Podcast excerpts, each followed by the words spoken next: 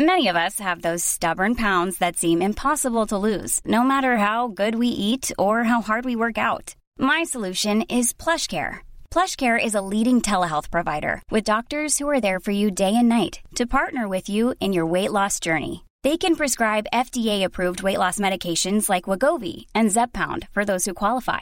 Plus, they accept most insurance plans. To get started, visit plushcare.com slash weight loss. That's plushcare.com slash weight loss. I'm Afua Hirsch. I'm Peter Frankopan. And in our podcast, Legacy, we explore the lives of some of the biggest characters in history.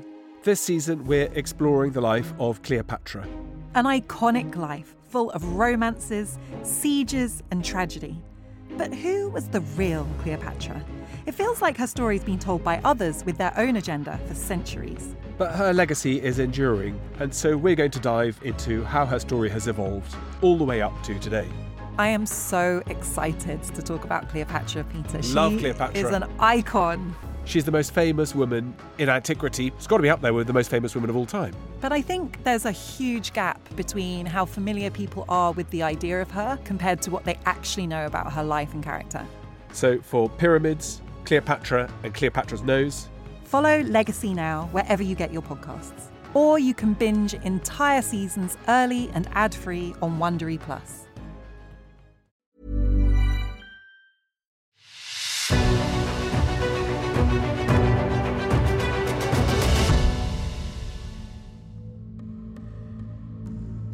It's The Ancients on History Hit. I'm Tristan Hughes, your host, and welcome to a very special episode. It's one of our most adventurous episodes to date, all about these ancient, gold-abundant horse lords of Central Asia, the Saka culture. A quite mysterious group of ancient peoples that new archaeological research is revealing so much more about. It's all really exciting. Over the next hour, we'll be taking you from the Altai Mountains in East Kazakhstan near the border of China to Cambridge University in the U K. I really do hope you enjoy. And without further ado, off we go to Kazakhstan's Valley of Kings.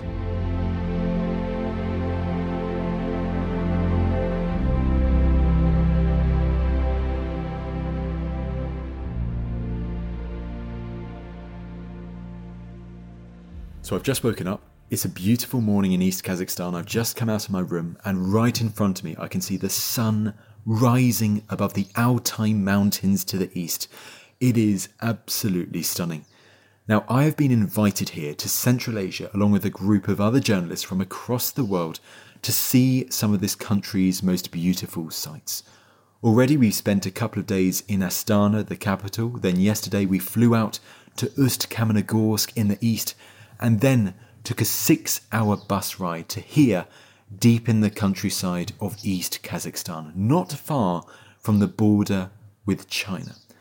And today is what I've been most excited for, because this area of Kazakhstan, well, it's rich in archaeology and ancient history. More than two thousand years ago, this great steppe was the home of extraordinary nomadic civilizations such as the Saka, or Eastern Scythians, and the Pazyryks. Masters of the horse, you can imagine bands of these people riding across this Central Asian landscape in antiquity, riding over rolling hills and lush plains, navigating their way up fertile river valleys in the great Altai Mountains before me.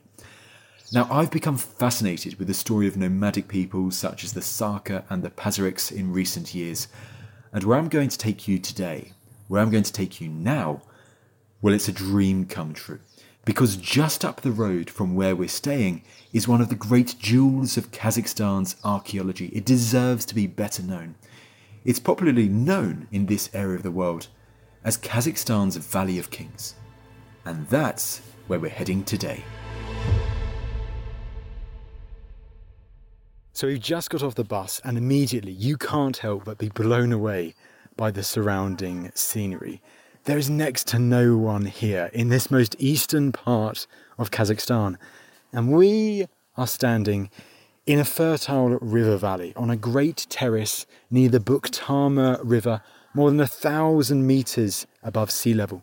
The small town of Beryl is a bit further up the road, and beyond that, you've got this mountain resort with alpine lakes in the distance. And here, located in the natural amphitheatre of the Altai Mountains, well, here you have Kazakhstan's Valley of Kings, the Beryl Necropolis, or the Beryl Burial Mounds.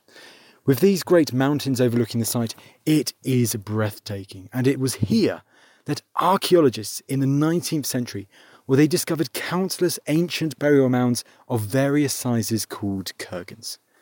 Predominantly associated with the ancient Pazyryk culture that dwelled in this area of the world in the fourth and third centuries B C, these burial mounds contained an incredible array of rare artefacts.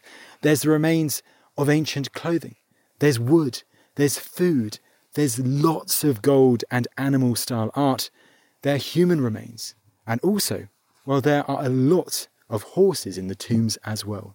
Because that's right, these ancient warlords, these elites, were interred with their horses, more in some kurgans than others. It's called Kazakhstan's Valley of Kings for a reason. And to learn all about it, I'm off to the nearby museum down this long track to interview archaeologist Erlanova, Zhanat Erlanova. Zhanat, thank you so much for taking the time to come on the podcast today. Thank you. We are glad that you visited our museum and that we can now discuss it on a podcast. So first of all, to set the whole scene, what are the burial mounds? Uh, the burial mounds are burial mounds located in the Katun-Karagay district, eight kilometers from the village of Beryl. That is where the area gets its name. It is an incredible site. It is such a pleasure to come here. I can only imagine what it's like to work here on the archaeology that has survived. What ancient culture created this site?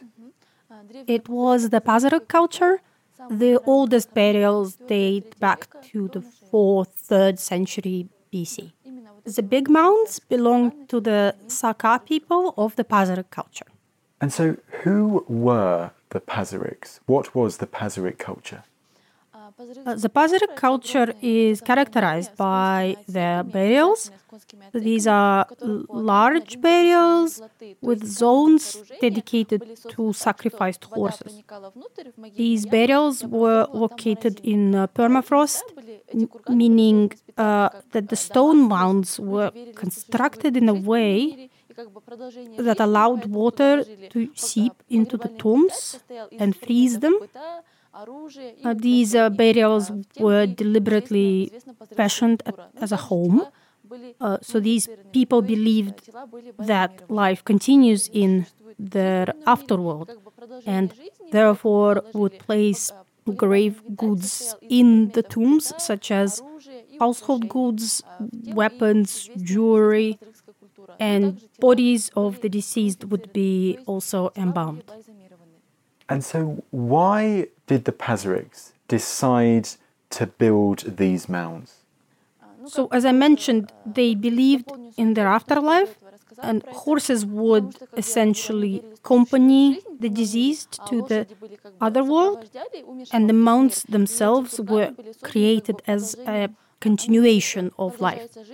They believed that life carries on, and the chieftain retains his power even after his passing, and these large mounds were created specifically for this reason. Do we know why they decide to bury their people in this location of all places? The burial mounds area spans one hundred seventy-four hectares on their uh, third alluvial terrace of the Bukhtarma River. So this is a triangular terrace of forty, forty-five meters above the river and uh, uh, eleven twenty meters above the sea level uh, in the Altai Mountains. So they chose this location as they believed that gods lived on top of the mountain and they wanted the soul of the deceased to rise up towards the gods. Talk to me about these conditions. So the cold conditions, this has allowed archaeologists like yourself to discover all of this rare material inside these burials. Yes, exactly. All thanks to the permafrost. And what types of artifacts are we talking about? Uh, thanks to the permafrost, we were able to find items of organic material, so that's felt, wool, animal hides, stomach contents, bone tissue. If not for, a, for the permafrost, only items made of bone or metal would have survived, and this is what makes this site unique in Kazakhstan. It's so astonishing and rare for artifacts like wool to survive, so you can learn more about what these people wore, about their clothing from more than two thousand years ago. Yes, exactly. They were preserved by the permafrost that was created by these nomadic tribes. And alongside the burials themselves, you also have buried lots of horses. Do we know why? The horses were buried alongside the dead to accompany them into the afterlife, since they believed in the afterlife and a horse is a nomad's companion. They deliberately created areas for the horses within the burial pit. And the horses were sacrificed, so killed, in order to preserve them in their original state. And what types of decoration were these horses buried with? I mean, I see we have this example right in front of us, and they've got almost uh, mountain goat horns on top. They have, what types of decoration do they have? Most of the Scythian Saka ornaments depicted griffins, so they are mythical creatures with the body of a lion and the head of an eagle. And they would also combine characteristics of various animals to create mythical creatures and these mythical ornaments. So these were carved out of wood and covered in gold foil. And this ancient mythology is conveyed through the animalistic style. And once again, is that to link to the afterlife and what these people believed came after they died? Yes, you could say that. Now, at the site of burial, with all of these mounds, first of all, how many mounds do we know of so far? Uh, the burial mounds area contains over a hundred burials or kurgans. They are all numbered, so kurgan eleven, kurgan ten, kurgan five, and so on. These are the Saka kurgans of the Pazyryk culture. We also know of kurgans from the Proto-Turkic and Turkic periods, and we have also explored kurgan two and kurgan one. And how did they build these various burial mounds in this area? Uh, the burial pit would be five, seven meters deep, with stone structures created on top in a way that resembles fish scales. So this allowed rainwater to seep into the tomb. The size of the burial would depend on the social status of the deceased. In the Valley of Kings, uh, large kurgans were built. So for these, the, the funeral ceremony and construction of the kurgan would last for several months. And in regards to these burial mounds, are some of them bigger and more elaborate, rich than others? Yes, the Saka period mounds are tombs of nomadic royals and elites, so these are large kurgans. But the size of the mound would still vary depending on the social status. And Turkic kurgans are very small next to the Saka ones. So this site, it's important with the Pazyryks more than two thousand years ago, and then it's reused, its importance continues for people who came here later too. Uh, yes, the later cultures would also use this site for burials. Talk to me, because this is really amazing, about the gold. What types of gold artifacts have been discovered here? In general, all mounds were plundered in antiquity, but nevertheless, the artifacts we found still give us information about the history and culture of these peoples. So the gold ornaments that we found would have been sewn into clothing. So these would be gold embroidery threads or teardrop-shaped and square-shaped ornaments. Other gold artifacts include gold foil griffins, but those would be horse harness ornaments. So segments of the tombs where the horses were buried were left untouched by the looters, which is why we see these animalistic style ornaments depicting griffins and other creatures, while the part of the tomb that would contain the human body, say in a wooden sarcophagus, would have been plundered. Uh, there were a lot of geometric patterns, and gold threads were used as well. Do we know much about the people themselves, about who these people were? Uh, anthropological reconstruction of the skull suggests that the people were Europoid with Mongoloid admixture. Uh, these were nomadic Saka tribes that had well-developed metalworking and jewelry-making crafts, as indicated by the items that we found. Uh, the burials tell us about the advanced technology and sophisticated culture that they had and about their belief in their afterlife. And so, why is this site, Izberil, so important for archaeology and in the history of Kazakhstan? The burial mounds are a unique site containing permafrost.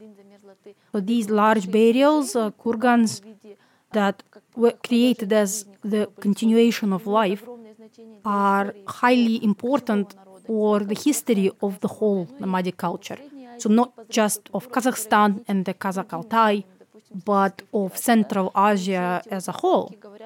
And the Pazyryk culture spanned and bordered other countries as well, uh, Russia, for example, and all these finds tell us about the history of the nomadic civilization, the history of their royalty and nobility, and about their culture, worldview, and religion.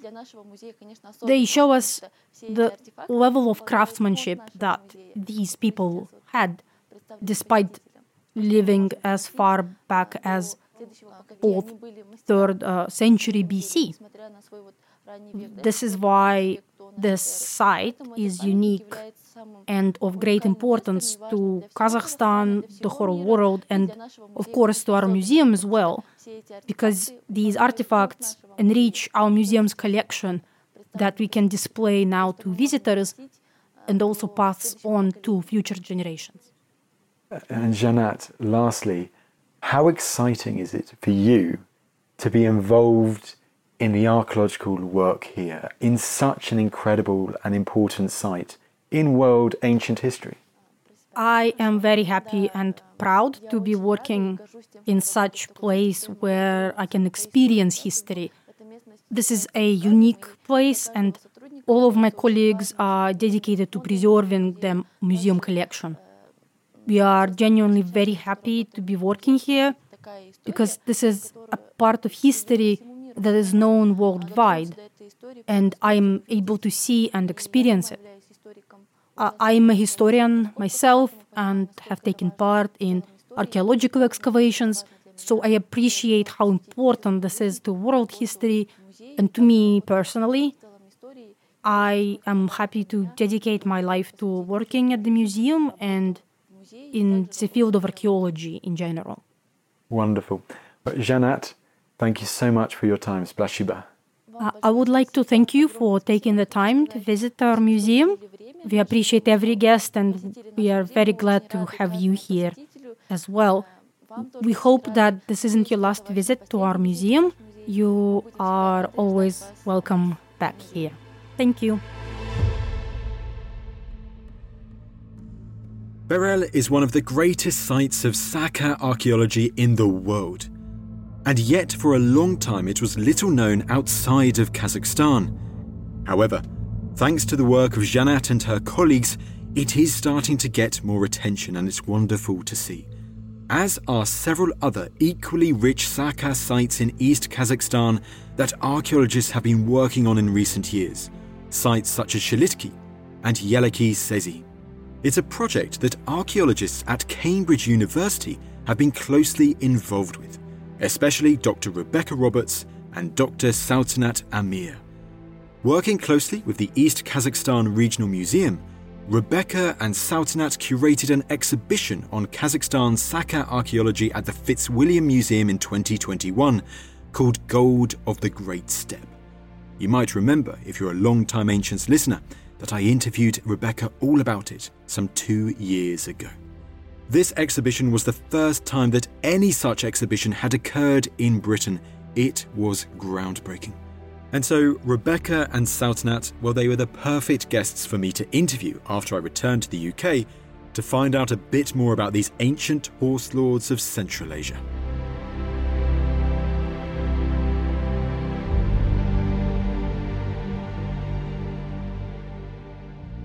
Rebecca, Saltanat, it is wonderful to have you both on the podcast today. Thank you. Thank you very much.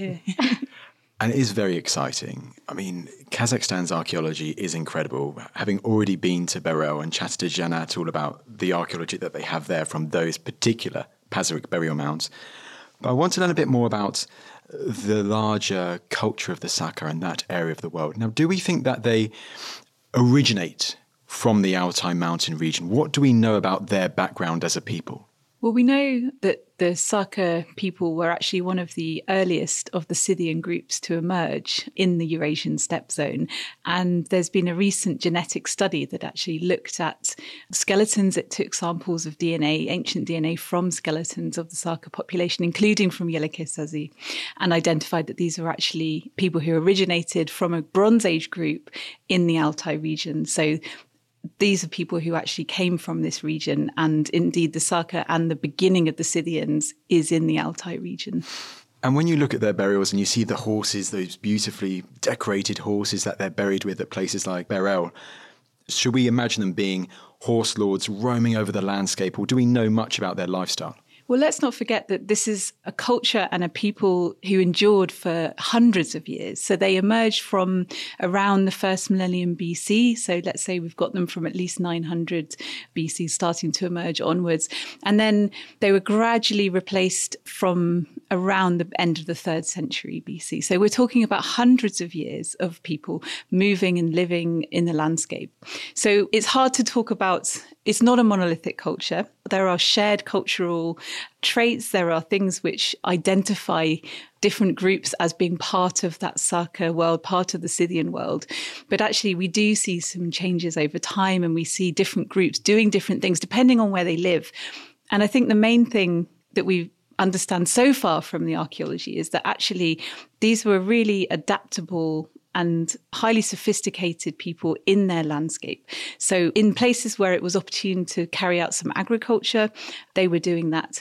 In other places where it made sense to develop this specialised stock breeding economy and to be more mobile with the seasons, and that's what we see emerging. So we're talking about people who are actually really adaptable and using the landscape to the fullest. So it's a, it's an incredibly complex picture, but we just see an, the idea of the sophistication of this economy, of the culture, and we assume of the politics. And you should not forget about metallurgy, because of course they have a lot of resources, metal resources. And we can talk about the Bronze Age already, because they started to mine and smelt and produce, for example, bronze already in the Bronze Age. So we had this continuation of metallurgical traditions from Bronze Age to Iron Age. And I think that it is also important to look at the landscape, because we have perfect pastures plus metallurgical resources. So there were pastorates at the same time, there were metallurgists. So it's just like a absolutely the most effective way of using the landscape, the resources, and uh, get just most out of what they have at the same time to be sustainable. Because whatever we see from even from the metallurgical point of view, we do not see, for example, deforestation. We do not see any substantial pollution of, of the environment and so on. So they try to do it, and they actually achieved to do this sustainably at the same time, very, very successfully. That's so interesting. First of all, thank you for highlighting the issue that sometimes we get into the mindset of a whole culture being exactly the same, even though they were living in very different environments. So as you mentioned, you know, you shouldn't imagine one lifestyle for all of these different groups. They were adaptable and so on. And don't you worry, I hadn't forgotten about metallurgy. But before we get to the gold, which I know we're going to get to, if we keep on the bronze a bit longer, so did they have the copper resources and the tin resources available in that area of East Kazakhstan? Actually, Kazakhstan is one of the richest countries, for example, from the copper point of view. One of the largest copper deposits is located in the territory of Kazakhstan, central Kazakhstan. It's called Jeskazgan. And one of the largest tin deposits in the world is also located in the territory of Kazakhstan and in the Altai Mountains, the Kalbanarin region. So we have this absolutely perfect match of copper and tin to make bronze. There's this tin bronze, and of course they did it. And uh, one of the, for example, feature of the East Kazakhstan in the Bronze Age, that they produced very highly, very high content tin bronze, up to thirty, thirty-five percent, which is a very, very unique to this region. Very unique indeed, and it's fascinating when you look at other Bronze Age cultures, like civilizations in the ancient Near East, for instance, where they might have had access to copper. But for them to get tin, they had to go thousands of miles away. And here, at the same time in Central Asia, they had those resources much closer to hand. So it's fascinating to draw those comparisons.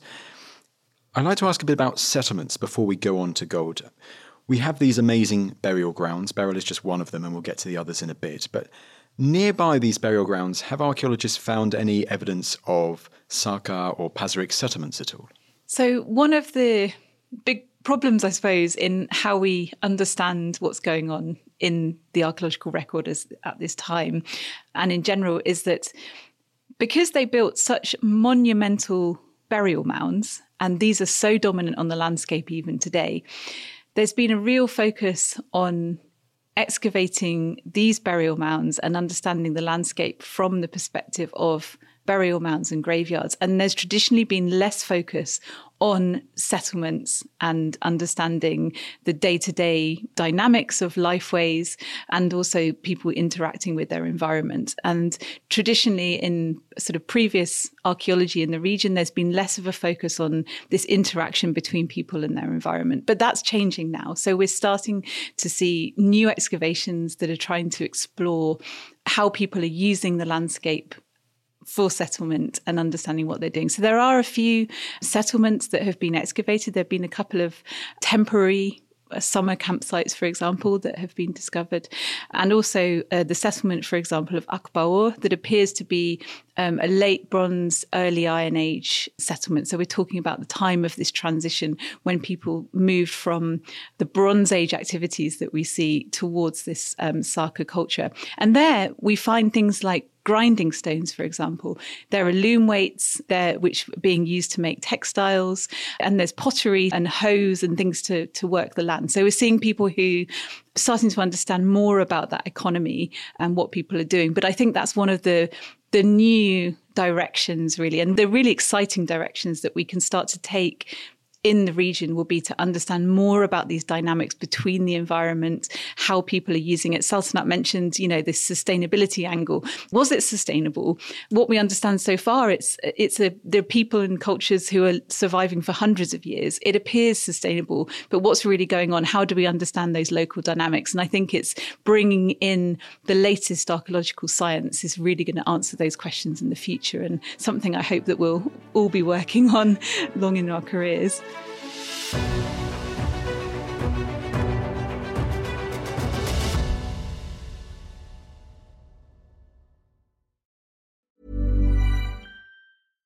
Hi, I'm Daniel, founder of Pretty Litter. Cats and cat owners deserve better than any old-fashioned litter. That's why I teamed up with scientists and veterinarians to create Pretty Litter. Its innovative crystal formula has superior odor control and weighs up to eighty percent less than clay litter. Pretty Litter even monitors health by changing colors to help detect early signs of potential illness. It's the world's smartest kitty litter. Go to pretty litter dot com and use code ACAST for twenty percent off your first order and a free cat toy. Terms and conditions apply. See site for details. This is After Dark, Myths, Misdeeds and the Paranormal. The podcast that takes you to the shadiest corners of the past, unpicking history's spookiest, strangest and most sinister stories. I'm Maddie Pelling. And I'm Anthony Delaney. Join us every Monday and Thursday and we'll take a look at the darker side of history, from haunted pubs to Houdini, to witch trials and arsenic-laced breakfasts. Follow After Dark, Myths, Misdeeds and the Paranormal wherever you get your podcasts. Brought to you by History Hit.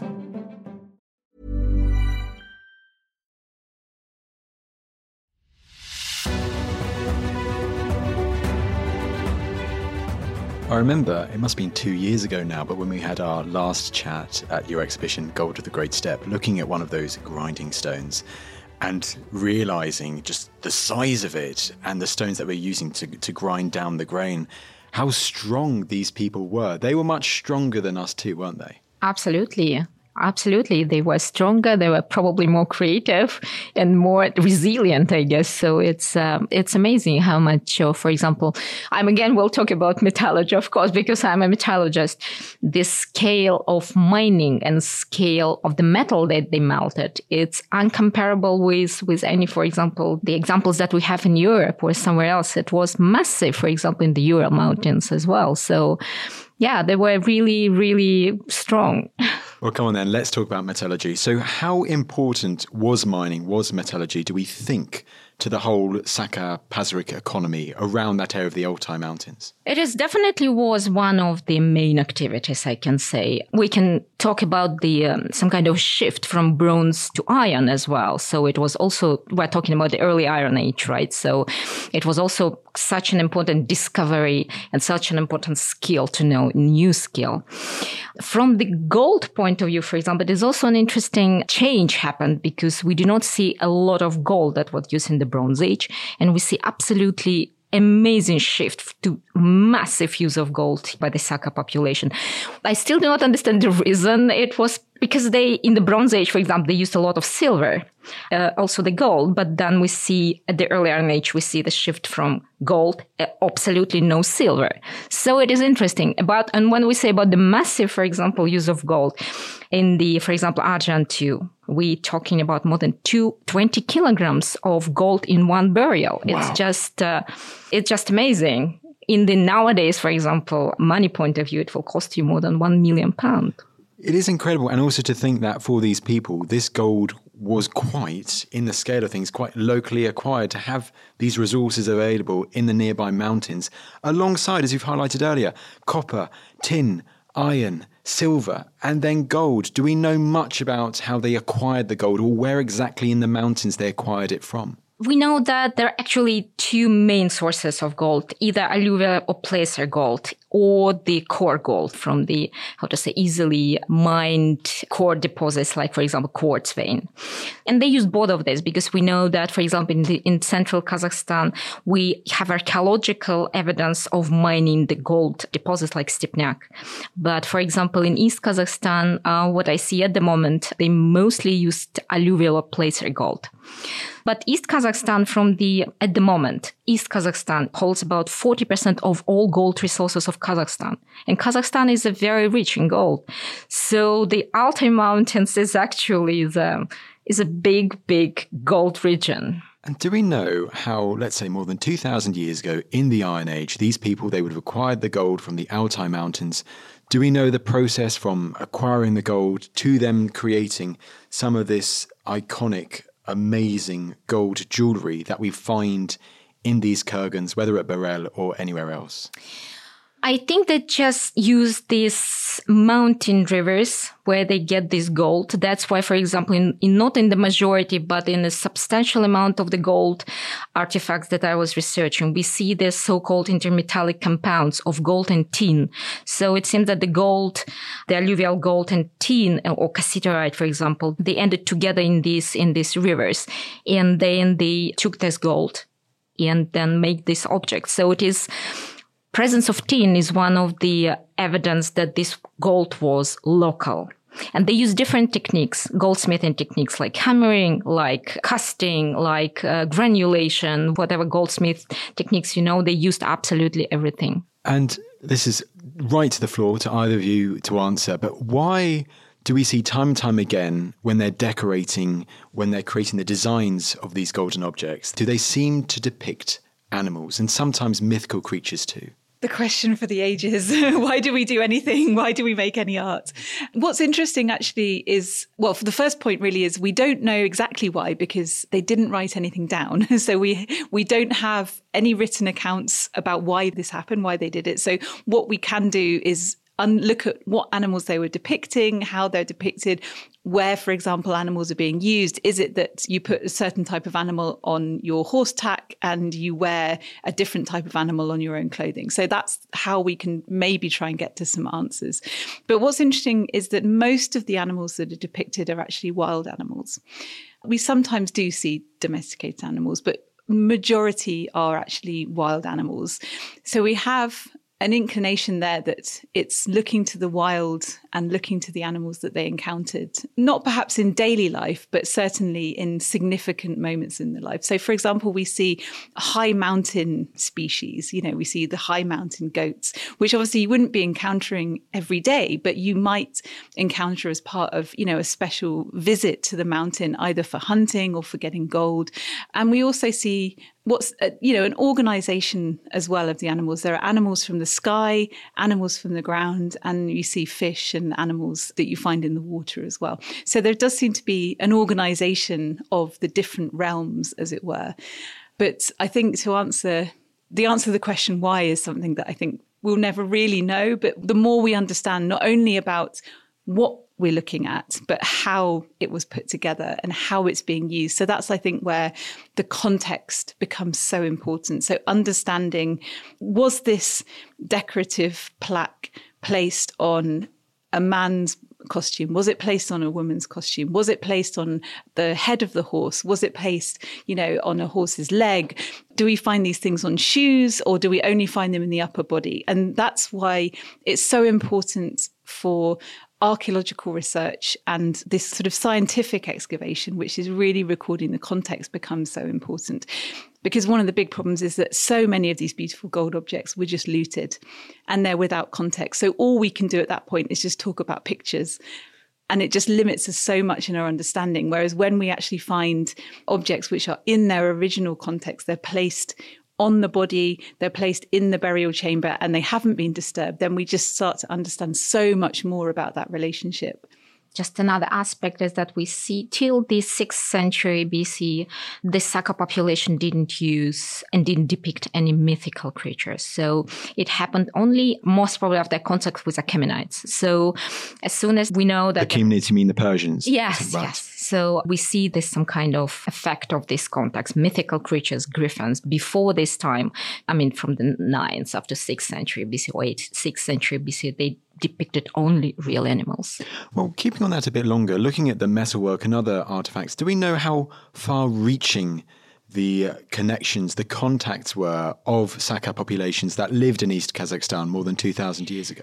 It's a very good question, because we just recently discussed it with... Um with Rinat Zhumatayev about what actually depicted on the Persepolis friezes of this Saka. Um, we think that's an embassy, some kind of visit, and whether, for example, they were from East Kazakhstan, because what we know and what they actually present to the uh, to the Achaemenid, I don't know, king or someone, it was horse, it was gold, and it was some textiles.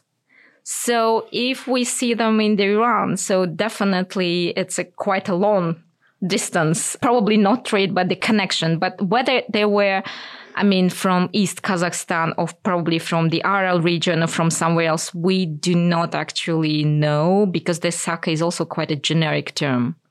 Very, very interesting how much is still shrouded in mystery. And as you said earlier, Rebecca, because they don't have their own writings surviving, so there are still so many questions that abound. But I love that potential link to how far, and places like Persepolis, which is awesome. Now, earlier on in this chat, I was chatting with Zhanat at Berel, which is known as Kazakhstan's Valley of Kings. However, would you argue that there's actually more than one Valley of Kings in Kazakhstan related to the Saka culture? I mean, absolutely. It's a country of the Valley of Kings. There are so many cemeteries which are made up of these enormous burial mounds. And they are located in really dramatic and beautiful landscapes. So, for example, the cemetery of Yeleke Sazy, where much of the gold that we exhibited at the Gold of the Great Steppe exhibition came from, is a high mountain plateau that's almost like a hidden valley. So it's really difficult to access, even with motorized transport. It takes a huge amount of time to get there. And then um, you sort of drive through a narrow pass and then come out into this plateau, which is surrounded by mountains. So it's a real amphitheatre and a sort of stage, really, for these burials. And the burial ground itself, I mean, has been occupied. There's Bronze Age occupation, so there's a Bronze Age settlement there, but there are burials which go right up to the Kazakh period. So it's been used as a as a burial ground. It's been a significant place for thousands of years. And that's just one. There's also Shilikti, another large cemetery, and you find this time and time again across the territory of Kazakhstan. Do you find them often, their locations, in high up places? And you mentioned they're like surrounded by mountains and almost in this natural amphitheatre kind of environment, a beautiful scenic place for the burial of these people.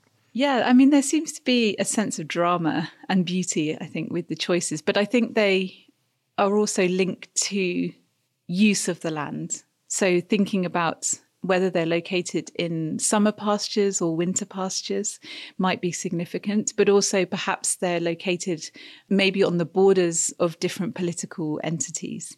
So it might be that the fact that they're so prominent, and, you know, you can see them today. If you drive around Kazakhstan, you can, you know, spot the burial mounds. So there's certainly a relationship between visibility in the landscape, but also what the place signifies in terms of perhaps its economic use as well.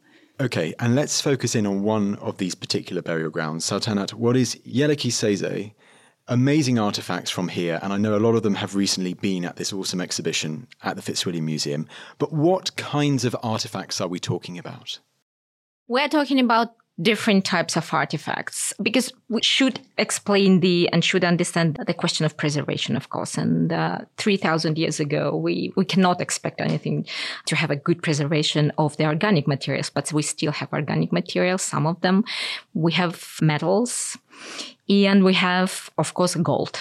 That this thing that is uh, most resilient, I can say, from the from the whole assemblage. So we have gold. And gold not only from the burial itself, because as already Rebecca mentioned, that vast majority of all kurgans have been looted. And um, unfortunately, the looting is, is ongoing.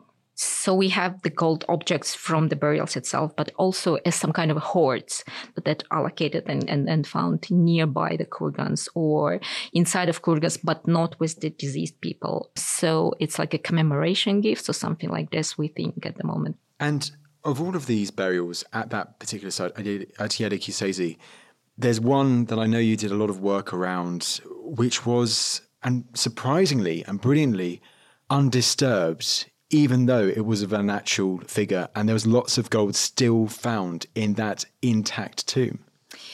We are very, very, very lucky about this finding. It was made in twenty eighteen. Wow, recently yes, as well. Very, very recently. And unfortunately, it's not fully unlooted. It was partially looted, unfortunately, and the main burial of a girl, most probably about thirteen years old, it was looted. But the burial of a boy was found absolutely intact. So the D N A analysis showed that they were siblings, most probably. So what was found is about... Um, As usual, I'm like a metallurgist. I'm in numbers. So over half a kilo of gold objects were found, were, were unearthed from this burial. And I think over thirty objects, including absolutely beautiful, made of solid gold torque, also scabbard and decorations of the garitas and beautiful, beautiful things. And you were fortunate enough to have these artifacts up close and to work on them in a lab, weren't you? As I said, I'm absolutely lucky. I'm so lucky that actually it was this burial was found in two thousand eighteen. Then it, the exhibition was organized and sponsored. And then we managed to bring all this stuff to Cambridge. And then we're able to make all this analysis in our fantastic labs. So yes, yes, it was, I mean, four months of hands-on session for me, making research, different, different techniques, different labs, not only the uh, lab of the, of the Department of Archaeology, but also the uh, the lab of the Department of Zoology. So we have an access there as well, and earth sciences. Yeah, we used many, many techniques and many labs. And what was it like using all of those techniques and being able to really see the detail of these golden artifacts? I mean, what sorts of information was revealed, have you discovered by being able to look at them, like figuring out where the gold was from, their metalworking? Has it given you a greater insight into these communities and gold working? Absolutely, because as I mentioned already, that this is the first time from what I know that we identify the presence of intermetallic compounds of gold and tin. And I think this is a quite an important thing, an argument of the provenance analysis of this gold, because we know that the Altai Mountains is a tin-rich region. So it's most probably just from this gold was from, from East Kazakhstan, from the Altai Mountains. And also we see the techniques different, how they, for example, made the joints, whether it was cast, whether it was hammered. And of course, one of my favorite artifacts are microbits, how they were made, how they, how, how they managed. So, so microbits, so the smallest, smallest pieces. Uh, we're talking about, because for example, we're talking about the microbits, the diameter of, of which is not exceeds two millimeter. So there, for example, if you just in comparison, if you just take the grain of rice, it is about seven millimeters. Just these microbits are smaller three, four times than the grain of rice, and they are made of gold, and some of them do not have any joints, and they are individually made using the hot temperature techniques.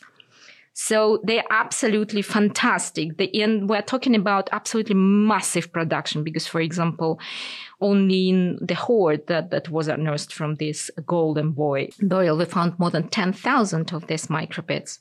And if we're talking about the undisturbed burials, for example, the Argentine, they found two hundred fifty thousand, wow. two kilograms of these microbits that were used to decorate the whole, the trousers, the shoes, the skirt of these people. So uh, they were really, really posh and fancy people. Very blingy, weren't they, in one, in very much that, in, in that sense. And it is, it's a great insight, isn't it, into the, the variety of different things that they could create with gold, with their gold working. And you see that variety in Berel too, with the different kind of gold ornaments that survive there.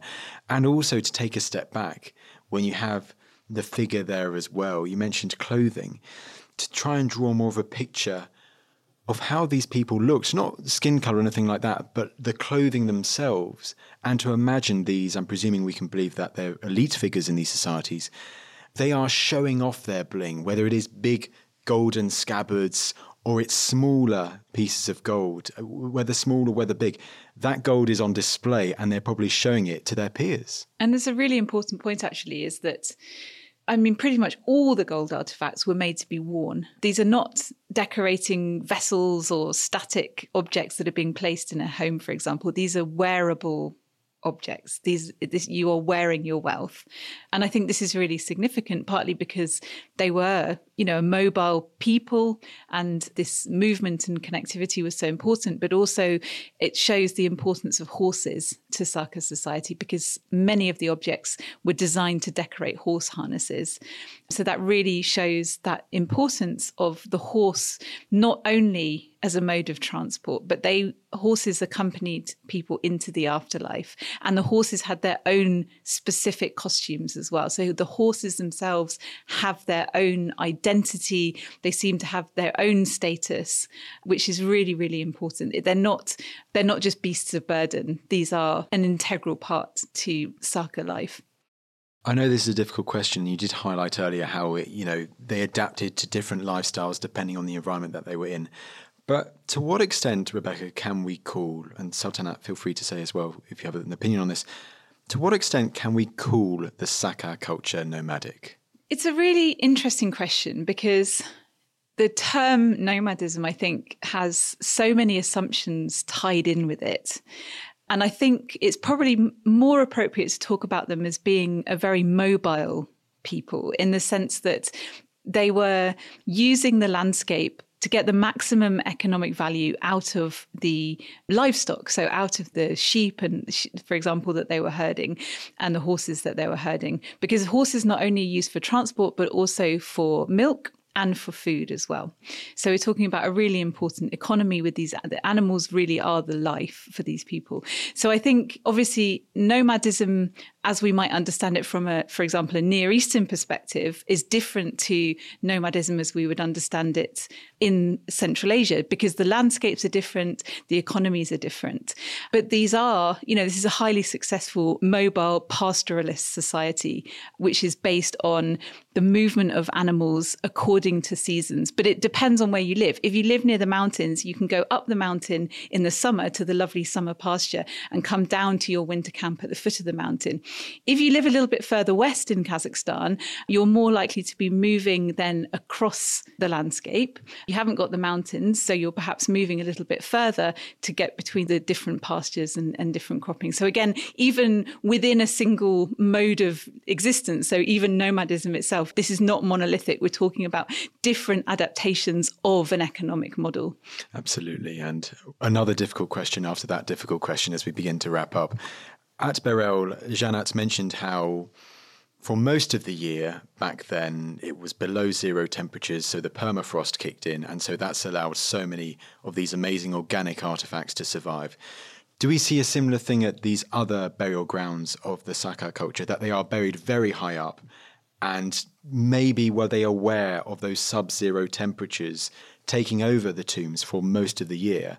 I actually think that it is a very, if we're talking about the Beryl or Pazyryk or any other, this classical Saka burials, I think it's quite unique that they have this condition of permafrost. Because, for example, in southern Kazakhstan, despite the fact there are also the mountains, right, the, the, the Altai Mountains, there are no such conditions. And we do not have this kind of preservation of the material. So whether it was intentionally, it's a good question. But it's uh, really, answer. yeah, it's worth remembering as well that the burial practices change over time. So you're still buried in a mound, but in the early Saka period, they're actually building a chamber on top of the land surface. And then perhaps they build a dromos, which is a tunnel that goes into the burial chamber. So you can pop up in the middle of your burial mound. But when you get into the later, for example, at Beryl, which is the classical Saka period, then they start to dig these huge shafts down into the ground. So there's a change in what's going on over time as well. Um, so perhaps people, their understanding or what they were valuing in terms of burial and what, what needed to happen to the body or to the person after their death perhaps changed over time as an idea as well. Okay, well, that was a pretty tricky question. I mean, so thank you very much for both answering that. I also had to ask about the end of the Saka culture. Do we have any idea what's happened to the Saka and their culture? Um, and what happened after them as well? Very good question. And I think that we should not consider, as already Rebecca mentioned, we should not consider them as a one, some kind of type of population starting the ninth century B C till that, I mean, the, the, the first century B C. Definitely there were changes, for example. The one of the change, substantial change happened on the age of sixth century B C. We see this culturally, we see this genetically. And then changes happened. Changes happened. We see the um, massive migration to the territories during the whole Iron Age. In comparison, for example, it didn't happen during the Bronze Age. We have quite monolithic, genetically monolithic population, but many, many changes happened during the Iron Age. And I think it was connected also to the political situation around the around these territories. So different empires, different states, and massive migrations. Brilliant. Well, on that note, I think it just goes for me to say, Rebecca, Saltanat, thank you so much for taking the time to come on the podcast today. Thank you. And we'd like to acknowledge the East Kazakhstan Regional Museum, who lent all of the material to us and enabled us to conduct all of the scientific analysis here in Cambridge. So without their full support and collaboration, we wouldn't have any of this fantastic information. The modern country of Kazakhstan is still very young. only gaining independence following the collapse of the Soviet Union just over thirty years ago. However, its people have an incredible history and amazing archaeology that stretches back thousands of years, and it's something that they are very keen to share with the wider world. Here are some final thoughts from Kazakh archaeologist Doctor Rinat Zhumatayev, who was also in Cambridge with Saltanat as translator. Rinat, thank you so much for taking the time to come on the podcast today. Yes, thanks. Now, with archaeology in East Kazakhstan and archaeology in Kazakhstan in general, how important is it to be able to share this archaeology with the wider world? Um, till today, the Kazakhstani archaeology has not been introduced or not known to in the world. And there are a few reasons about it. And the, one of the main reasons, of course, is the political reasons. But at the same time, the Kazakhstani archaeology has a lot to provide to the world because the Kazakhstan is located between the East and the West, and we were some kind of this cauldron, right, of different cultures that were connecting these two worlds. For example, during the Bronze Age, in each region of Kazakhstan, uh, we see that the people who lived at that time, uh, they were some kind of resembling each other or just similar, but at the same time absolutely different. So they just did different things. At the moment, it is so important to start introducing the Kazakh archaeology to the whole world. And uh, for example, the Saka population, the Saka archaeology, uh, it doesn't, uh, how to say, doesn't have its its um, place still on the map of of the world archaeology, so it doesn't have its proper place still. That's why this exhibition of Gold of the Great Steppe that was hosted by the Fitzwilliam Museum, it is one of these very important steps of introducing the Saka culture to the world. And if we, for example, compare the uh, Yeleke Sazy and Shilikti burial grounds with the Pazyryk, the we can definitely just say that they are uh, two, three hundred years earlier than the Pazyryk mm-hmm. culture. That's why they provide us the uh, information about these two sides, right? There's the Saka sides. They provide us information about the political structure, about the lifestyle, about the culture itself of the of the Saka population. So one of the main aims of the Kazakhstani archaeologists at the moment is to find the workshops uh, of all these um, goldsmiths or um, other craftspeople, Saka craftspeople, where they actually made these things. Because at the moment we just, as Rebecca said, there are no, um, not much uh, attention was paid to the settlements. So um, it's very important to find this, to the workshops actually that was made. Well, it sounds like you guys have still got a lot of work to do in the years ahead, and I'm looking forward to seeing how that progresses and your work on this amazing area of archaeology that is overlooked compared to Greece and Rome and the Mediterranean. And it's wonderful to see more and more attention now getting to it. And hopefully this podcast is a little to help that too. Now, last but certainly not least, Rinat, it just goes for me to say, alongside Saltanat and Rebecca, once again, thank you so much for taking the time to come on the podcast today. Thanks. Well, there you go. There was our very special episode exploring the archaeology, the story of these ancient horse lords, the Saka, Eastern Scythian culture that roamed across the Great Steppe in Central Asia more than two thousand years ago. I hope you enjoyed the episode. The first time that we've recorded part of an episode, an interview in the Altai Mountains in East Kazakhstan. It was quite the experience, and I'm so glad that we've now been able to share it with you. My thanks, of course, goes out to Zhanat Erlanova in East Kazakhstan at Burel, but also to Rebecca, to Saltanat, and to Rinat closer to home too. Thank you also to Aidan, our editor, who spent a lot of time piecing this special episode together for you all today. Last thing from me, if you have enjoyed the episode, then please do drop us a comment. Let us know your thoughts. It really helps us as we continue to grow the podcast. Make sure to follow and to subscribe the podcast so you don't miss out when we release new episodes twice every week. But that's enough from me, and I will see you in the next episode.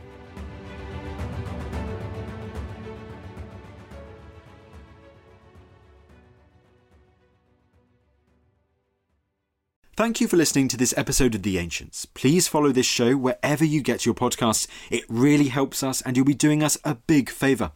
Don't forget, you can also listen to all of these podcasts ad-free and watch hundreds of documentaries when you subscribe at historyhit.com slash subscribe.